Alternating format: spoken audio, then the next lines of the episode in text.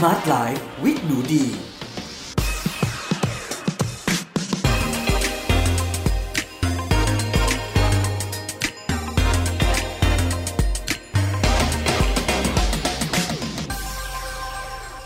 วัสดีค่ะ ยินดีต้อนรับเข้าสู่ Med Listening Podcast ในรายการ Smart Life with หนูดี กับดิฉัน หนูดีวนิสาเรส และวันนี้เราพบกันใน episode ที่ 51 กับหัวข้อ ดื่มชาแบบไหน มีประโยชน์มากที่สุด สวัสดีค่ะ หนูดีคิดว่าเพื่อนๆหลาย ๆ คนนะคะ ก็คงเป็นแบบหนูดีคือ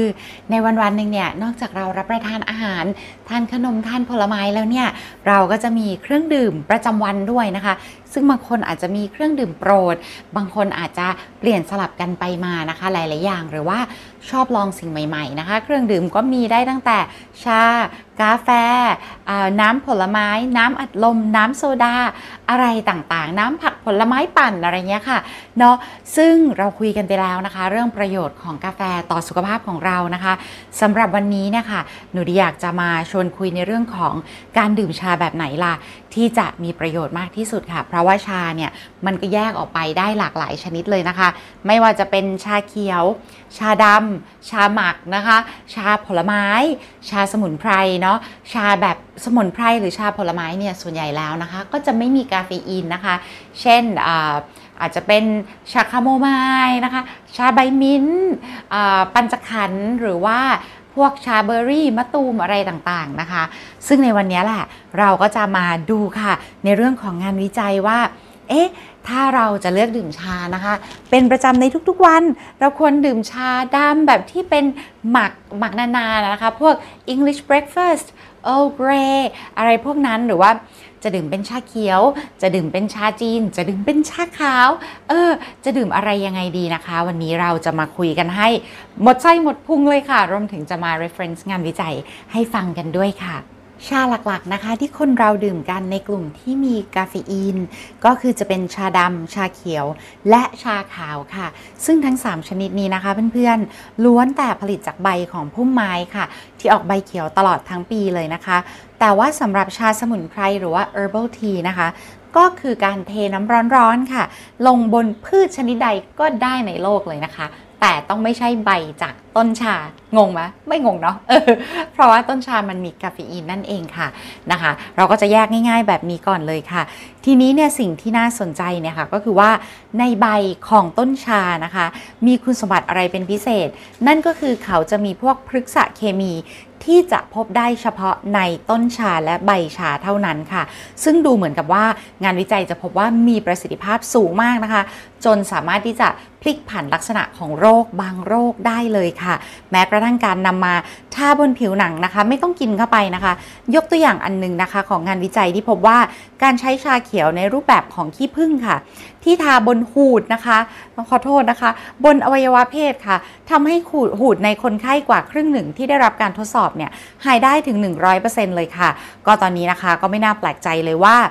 การรักษาในลักษณะนี้นะคะไปอยู่ในคู่มือแนวทางการรักษาโรคติดต่อทางเพศ ของกองควบคุมโรคในสหรัฐอเมริกาเลยนะคะ ก็คือ Center for Disease Control STD Treatment Guidelines นะคะ อยู่ใน guideline ของ CDC กันเลยทีเดียวนะเพื่อนๆ เนาะก็มันก็เป็นอะไรที่ Amazing มาก ๆ เลยค่ะ ส่วนข้อมูลอื่นๆนะคะก็จะมีกรณีอันนึงที่เป็นอะไรที่เป็นการค้นพบที่น่าทึ่งนะคะ อันนี้คุณหมอไมเคิลเกรเกอร์นะคะก็ได้นำมา reference ในหนังสือคัมภีร์ชนะทุกโรคค่ะ ที่แปลมาจากหนังสือ How Not to Die นะคะ ที่เป็นหัว bestseller ในอเมริกาเลยนะคะ คุณหมอก็ reference ว่ามันมีเคสของมะเร็งผิวหนังของคุณผู้หญิงคนหนึ่งนะคะ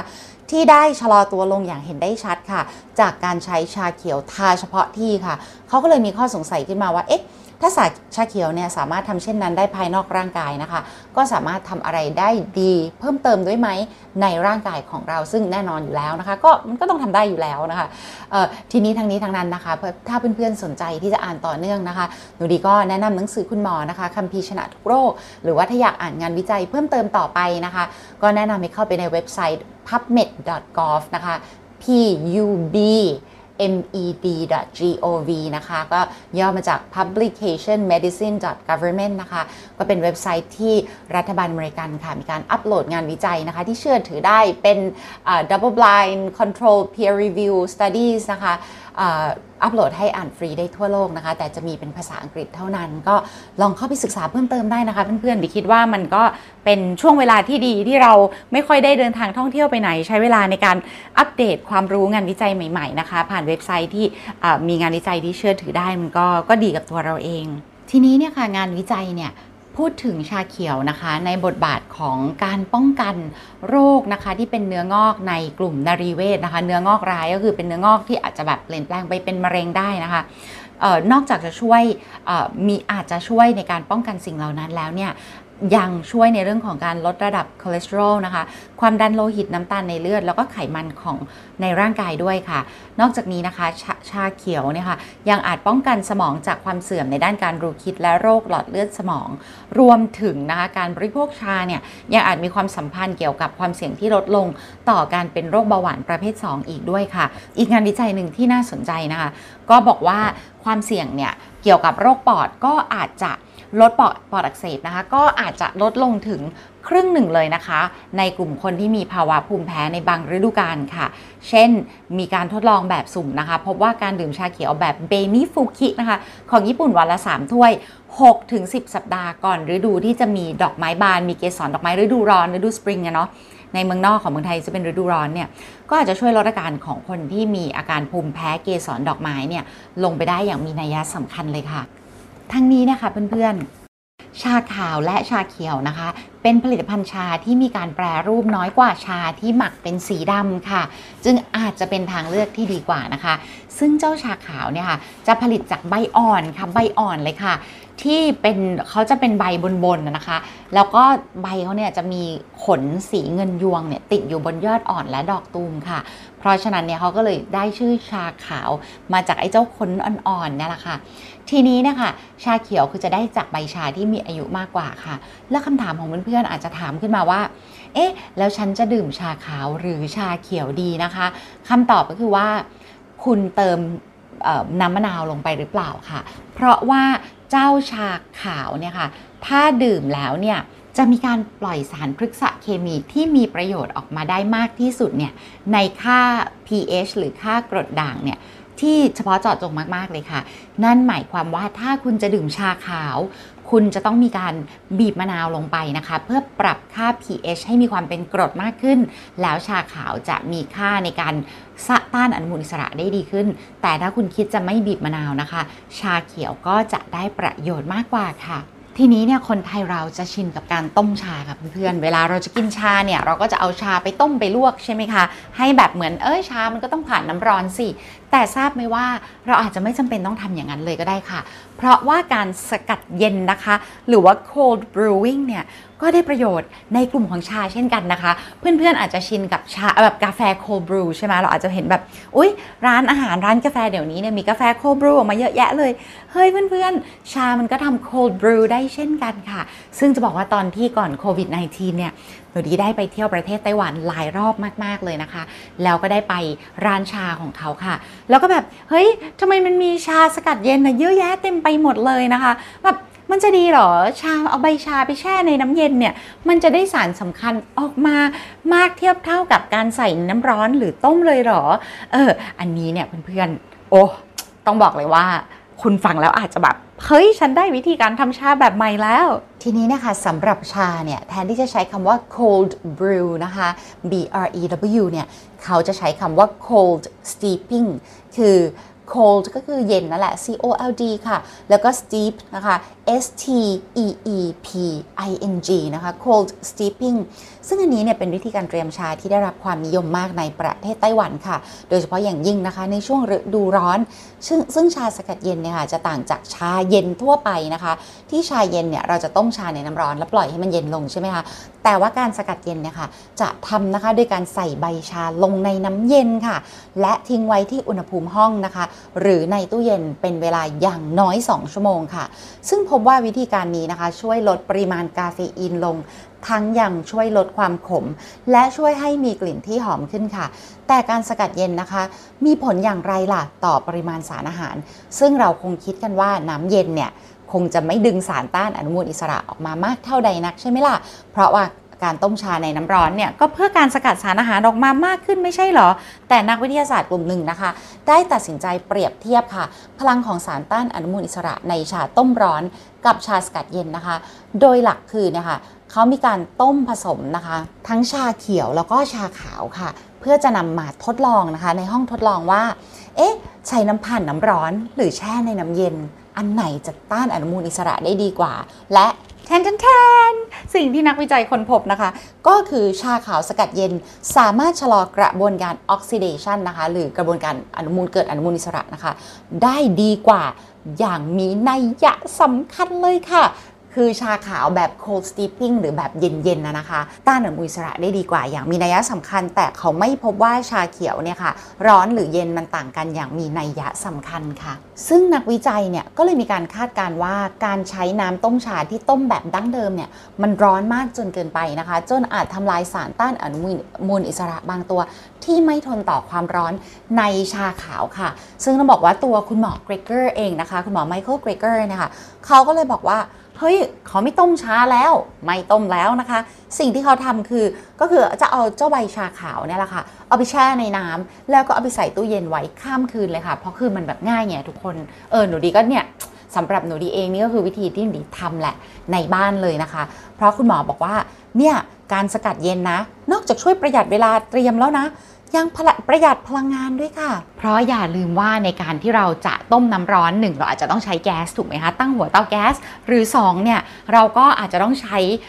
กระติกน้ำร้อนใช่ไหมคะก็เสียบปลั๊กอีกก็เป็นพลังงานไฟฟ้าอีก โห กว่าเราก็มาทำให้มันร้อนเสร็จแล้วก็รอให้มันเย็นเสร็จแล้วเอาไปเข้าตู้เย็น แต่ทุกคนถ้าเราตัดกระบวนการนั้นไปได้เลยล่ะ แล้วเราก็ถือโอกาสที่แบบ เออเนี่ย ก็ใส่น้ำเย็นไปเลยล้างล้างใบสะอาด เพราะว่ายังไงแบบตามสไตล์แบบชาจีนใช่ไหมคะแต่ที่เราชินกันมา มันต้องปลูกชาไงทุกคนคือหนูดีแบบ ตอนเริ่มกินชาสะสมชาก็อ่านหนังสือเยอะพออ่านหนังสือเรื่องชามันก็ต้องอ่านอะไรที่เป็นเกี่ยวกับการกินชาแบบจีน อีกทั้งหนูดีก็มีเพื่อนเป็นคนจีนไต้หวันด้วย เขาก็จะสอนวิธีการกินชาว่าที่รักจ้ะเธอต้อง ปลุกชานะจ๊ะก็แบบโอเคค่ะเอาน้ำร้อนลวกกันไปค่ะปลุกชาเทน้ำน้ำนั้นทิ้ง แต่สำหรับหนูดีในปัจจุบันนี้คือล้างหลางมันเอาน้ำดื่มนั่นแหละค่ะที่เราจะแช่ล้างลางแล้วก็ เททิ้งเนาะเอาจริงก็คือมันเหมือนล้างฝุ่นนั่นแหละทุกคนไอ้คำว่าปลุกชาก็คือเอาจริงก็คือให้มันคลายตัว แล้วก็ล้างฝุ่นอะไรที่มันอาจจะติดออกมา ถ้าเพื่อนๆทำใจไม่ได้ ยังอยากลวกชาก็อาจจะแบบลวกปึ้งหนึ่งแล้วก็เอาน้ำที่ลวกนั้นทิ้งซะนะคะ แล้วก็เอาน้ำดื่มปกติของเราเลยค่ะ เอามาใส่ชาของเราแล้วก็แช่ไว้ในตู้เย็นข้ามคืน จบข่าวเลยค่ะ ตื่นเช้ามาก็คุณจะได้ cold steep ทีนะคะ เสมือนถึงว่าเราได้เดินทางไปในประเทศไต้หวันนั่นเอง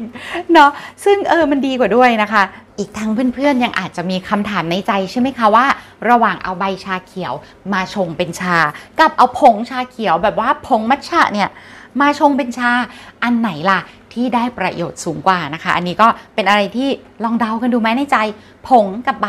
อันไหนได้ประโยชน์สูงกว่าอะมาดูคำตอบของคุณหมอเกรเกอร์กันค่ะ คุณหมอบอกว่าเจ้ามัทฉะเนี่ยคือผงชาเขียวที่ได้มาจากการโม่ใบชาสด ให้เป็นผงละเอียด สามารถเติมในน้ำได้ทันทีค่ะ ทีนี้เนี่ยคุณหมอบอกว่าคุณจะโยนถุงชาทิ้งเมื่อดื่มเสร็จไปทำไมล่ะ ในเมื่อคุณสามารถดื่มใบชาแทนได้ ลองคิดตามนี้ดูสิ การดื่มชาที่ต้มก็เหมือนการเอาผักเนี่ยผักสดๆเนี่ยมาต้มจะเป็นผักสลัดผักอะไรก็ได้ ต้มน้ำหนึ่งหม้อแล้วก็โยนผักทิ้งไปดื่มแต่น้ำผักอันแน่นอนว่ามันต้องมีสารอาหารจำนวนหนึ่งเนี่ยที่ซึมออกมาในน้ำอยู่แล้ว แต่มันจะไม่ดีกว่าหรอคะ ถ้าจะกินใบเข้าไปด้วยเลย ซึ่งนั่นก็คือเหตุผลค่ะที่คุณหมอบอกว่า คุณหมอเนี่ยขอเลือกกินแบบผงดีกว่ากินแบบใบแล้วทิ้งใบนั้นไปนะคะ ซึ่งคุณหมอก็เลยบอกว่าแต่จริงๆเนี่ยคุณหมอรู้สึกว่ารสชาติของผงชาเขียวมัทฉะคือลิ้นฝรั่งอะเนาะคุณหมอเป็นฝรั่งผิวขาวเนาะก็แบบมันฝาดไปหน่อยแหละ คุณหมอก็เลยใช้วิธีการเอาผงชาเขียวมัทฉะเอามาใส่ในสมูทตี้ผักผลไม้ของคุณหมอ เพื่อให้ผักผลไม้เนี่ยค่ะ มันช่วยในการที่แบบกลบเกลื่อนรส เฟื่อนของชาเขียวไปได้ค่ะ ทีนี้เนี่ยคำถามคือ ถ้าชาเขียวเป็นผงมันดีขนาดนั้นทำไมไม่กินสารสกัด ชาเขียวเม็ดซะเลยล่ะ ปรากฏว่ามันมีรายงานค่ะ หลายสิบกรณีเลยของภาวะเป็นพิษในตับ ที่เชื่อมโยงกับการใช้สารสกัดชาค่ะ และมีการสาธิตได้เห็นว่าการกินอาหารที่ไม่แปรรูปเนี่ยดีกว่าการกินส่วนผสมที่ออกฤทธิ์นะคะที่แบบเข้มข้นมากๆเลยเนี่ยค่ะ คุณหมอก็เลยบอกว่าสำหรับชาเนี่ยเขาก็เลยมีการแบบว่าหลีกเลี่ยงการกินแบบสารสกัดชาเขียว แต่กินเป็นผงชาเขียวเลย น่าจะดีกว่าค่ะนะคะ ก็หวังว่าวันนี้นะคะ เพื่อนๆคงจะได้รับคำตอบในเรื่องของชาเขียวนะคะ แบบใบแบบผงชาดำชาขาว การต้มร้อนหรือการแช่ในน้ำเย็นแบบ cold steeping นะคะ ก็ขอให้เพื่อนๆนะคะ มีความสุขกับการกินชานะคะ แล้วก็หวังว่า ความรู้ในงานวิจัยใหม่ๆ เหล่านี้นะคะ จะเป็นประโยชน์นะคะในการที่เพื่อนๆ จะเลือกทั้งเลือกลักษณะของชา และเลือกวิธีการเตรียมชา เพื่อให้ประโยชน์มันตกอยู่กับร่างกายของเพื่อนๆให้มากที่สุดนะคะ แล้วก็เดี๋ยวเรามาพบกันใน episode ที่ 52 นะคะว่า ชาต้านอนุมูลอิสระอันไหนที่ ดีกว่าชาเขียว พลาดไม่ได้เลยนะคะ ใน EP หน้านะคะรอฟังกันด้วยค่ะสำหรับวันนี้ขอบคุณที่ติดตามพวกเรานะคะ ฝากแชร์ข้อมูลนี้ให้เพื่อนๆของคุณฟังนะคะ แล้วก็ขอให้คุณมีความสุขกับการใช้ชีวิตในทุกๆวันในตอนนี้ค่ะ ดูแลตัวเองด้วยนะคะ สวัสดีค่ะ